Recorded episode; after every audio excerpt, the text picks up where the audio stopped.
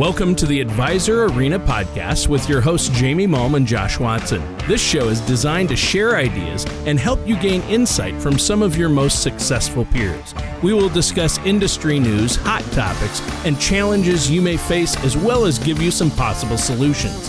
Thanks for joining us today. Let's get started. Welcome, everybody, to another episode of the Advisor Arena. This is Jamie Malm, and I know I promised you last week that Josh should be back, but frankly, I lied. So, fingers crossed that he's able to join us on the next episode. We're still having some technical difficulties, but we've got some great content that he and I have really spent some time going over. We've gathered feedback from some of not only your most successful peers and other advisors and have content and information to share from them. But I reached out to some of the most successful people I know just in business in general and have their direct feedback to share with you today. So thank you for joining. We're going to talk today about how you grow your business. So, growing a business, obviously, there's no lack of resources on this topic, and you could spend the rest of your life researching all of the ways and in which you can effectively grow business. But I'm going to share with you the things that I know work in our industry. And I know they work because I've just seen advisors be able to duplicate this process again and again and again. And if you have listened to any of the Million Dollar Minds episodes that Rami and Mark put together as part of that mini docu series, you will hear them talk about really the mindset that they initially had when they were first in business, which was um, kind of a scarcity mindset. It was the fear of an expense of another person. And that mindset right there is really tough to overcome initially as you're looking at growth because it does feel like an expense. Can I afford to bring on a partner or an assistant or another agent, somebody that is initially going to cost money? And if you view it as an expense, then it's never going to feel like the right time. You really have to shift that mindset from one of scarcity to abundance and think, if I am able to hire this person, what kind of opportunities does that open up for me? Now it's no longer an expense, but it's an investment. And Rami tells this story that I've heard him tell several times, but the first time I heard it was only a couple years ago. And he was at our annual summit meeting. And just as an impromptu, he said, I want to share something with with those of you that are sitting here maybe doing 5 million 10 million 15 million in annual premium, I was in your shoes not very long ago. I sat here doing less than $10 million a year. I watched people walk on stage and get awards for doing, you know, double what I was doing 20 million, 25 million, 30 million. And he shared that he was just baffled at those numbers. He thought, there's no way. How is one person doing that amount of premium in a year? It's just, it's not possible. I, I don't see what I could be doing differently. And shortly after sitting in that meeting, having that feeling, he asked Chuck Lucius, who of course is the owner and founder of Gradient, to come to his office to share some insight and his knowledge into how to grow a business. And he said he will never forget the you know the lessons that Chuck taught him and what he said to them which boiled down to you can't be a one man show forever. You have to be able to duplicate yourself if you want to see that kind of growth. So when he made the decision to hire somebody to help him grow, it made all the difference in the world. He's now gathering a hundred million in new assets every year and doing it repeatedly. So it it does work.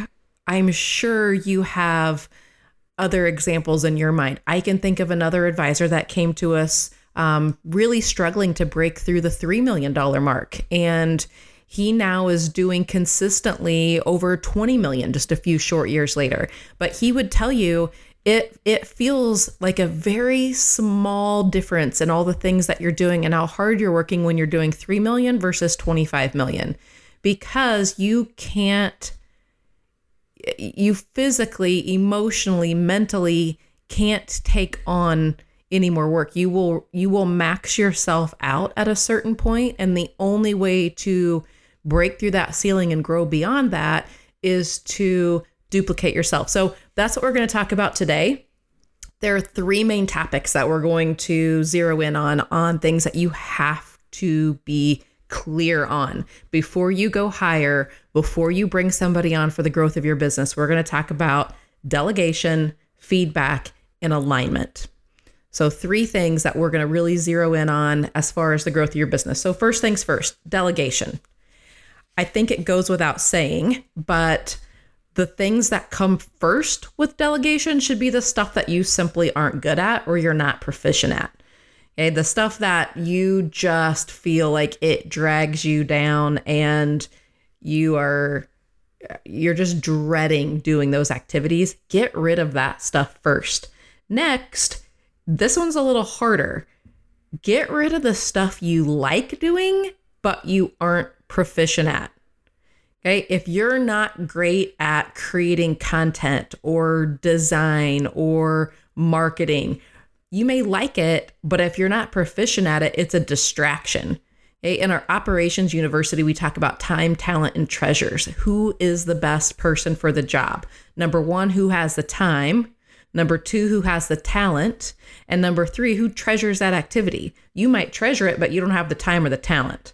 Okay, so think about who is best to do each of your tasks. And this is a little easier than it sounds. You can actually just write out the things that are that you are responsible for, the things that take up time during your day, and then you can start to categorize them. What are you really good at? What are the high level activities that really make you money? And what are the things that you enjoy doing, but really may be serving as a distraction because they're not really the money making activities that you're best at.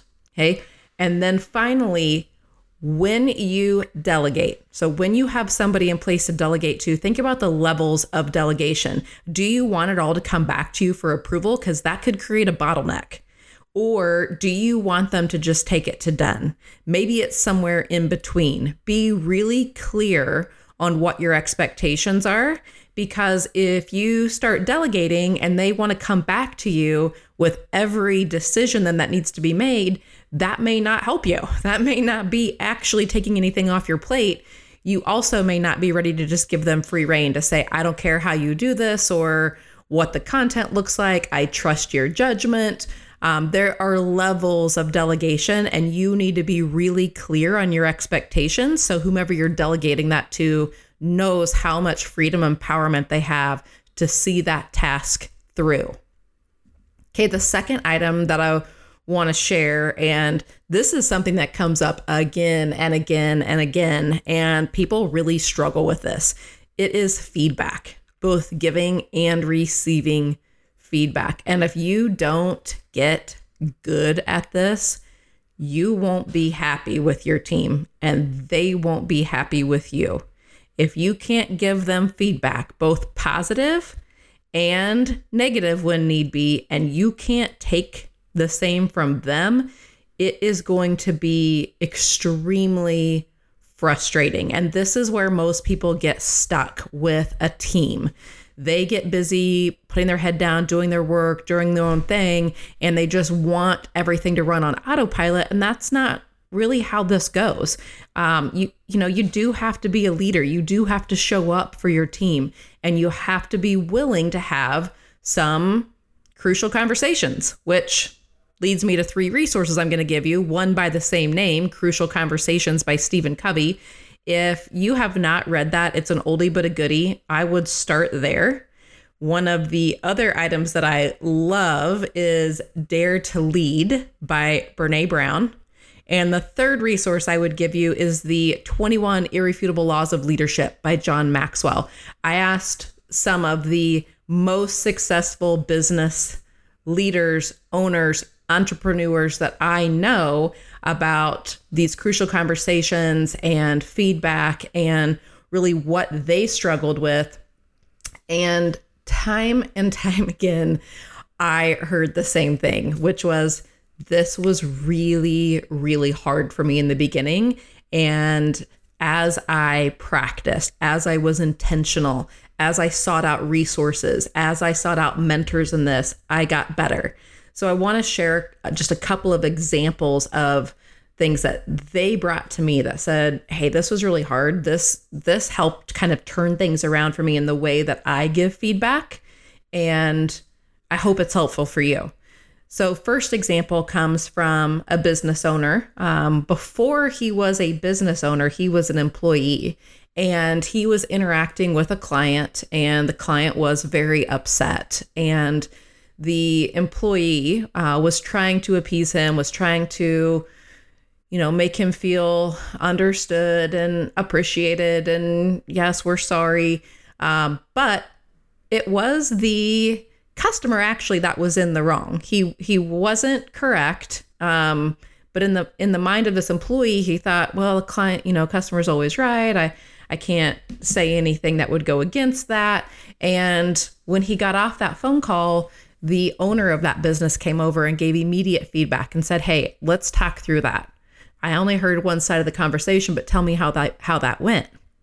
They immediately role played it the owner of the business said, Here's what I'm fearful is going to happen. We let him hang up that call with you, thinking this will never happen again. This was our big mistake. This is something that we need to apologize for. And that's actually the wrong takeaway from this. This could happen again. It wasn't really a mistake. This is something that we need to set realistic expectations for. And that employee called him right back and said, you know, I, I want to clear the air here. I don't feel like I handled that the best. And it set up a relationship that has been in place for years and is so much better than it could have been. His takeaway from that was immediate feedback. He said if if that business owner would have come to him the next morning or a day later or a week later or god forbid waited until like you know, an annual review and use it as an example, that would have been lost on him. You know, he may or may not remembered exactly what how it went. They wouldn't have been able to talk through and role play the conversation. So takeaway number one would be immediate feedback. Okay, another story, and this will be short, I promise, but sometimes it hurts, right? It hurts our feelings. We don't want to be mean to people. We don't want to, you know, upset them. We don't want to them to feel discouraged or disappointed. And certainly that can happen. We're human. You know, we can feel crushed a little bit if we feel like we're doing a great job and the feedback we get is that, hey, maybe that wasn't so good. I think the feedback here, excuse me, I think the takeaway here on this kind of feedback on both sides is, and we've always heard about the sandwich, you know, sandwich it with some sandwich the bad with something good great advice but we all know when that's being done to us. And if you are the person receiving the tough feedback there comes a time when you really have to take a look and say okay what what do i need to take away from that? It could be a very humbling moment but if you're willing to show up the next day to dig in to work hard, cheer the loudest, to love the biggest. That's the feedback that I got from this CEO said that that was my experience. You know, I thought that I was a lot better than I was, and looking back on it, the feedback was correct, but it was hard to take. It was hard for me to step back and really see myself through more experienced eyes. And if you're able to give that kind of feedback, great. You also want to know how to receive that kind of feedback. And sometimes it comes from the bottom up. And it's hard to take when you're the owner of the business, maybe getting feedback that this is how this feels or this is my perception. Don't get defensive. Don't blow it off. Take a moment. Be willing to be humbled and say, is this a learning opportunity for me? And if it is, am I willing to show up the next day to dig in to get better and make this a better situation? So, feedback. Be willing to give it, be willing to receive it. And if you feel like this is an area that you struggle with, I would search out those three resources. Finally, alignment. And this is something that I really hadn't given much thought to um, because I, if you would have asked me, I would have said, well, alignment is agreement. And as I have gone through some of my own business coaching, one of the things that really stuck out is you and your team don't always have to agree, but you do have to be aligned. So you have to be willing to have open communication, to allow others to share their opinion, to give input into how something that should be done. Ultimately, if it's your company, it's your choice. And you may not take their suggestions, but they need to feel as if they they have a voice that you're willing to hear them.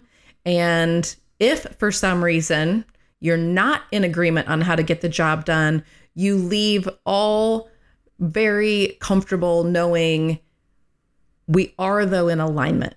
We're in alignment with what needs to happen. We just disagree a bit on how to get there, but this is the way that we're going. That is a much better feeling than barking down orders saying, this is the way it's going to be because I said this is the way it was going to be. I'm not taking any feedback. You don't have better ideas than me. I know what's right, and this is what we're going to run with. That's not the way to get people to follow you. People will follow when they feel like I have a voice. I know what our end goal is. We're in alignment. I hope we agree. We won't always agree, but I've got a voice. Okay. So, my suggestion if you're trying to grow a business and you're a little fearful of expanding, maybe it's your first hire, maybe it's your fifth hire, maybe you're thinking of promoting within, but you really need to get good at these three things delegation, giving and receiving feedback, and really focusing on alignment, not always agreement. So start small. Think about the people that are best suited for the task. Don't shy away from the tough conversations and make sure that everybody is on the same page. Communication goes both ways, and successful people create successful teams. It's not always just about you, it doesn't fall all on your shoulders, but look at your structure.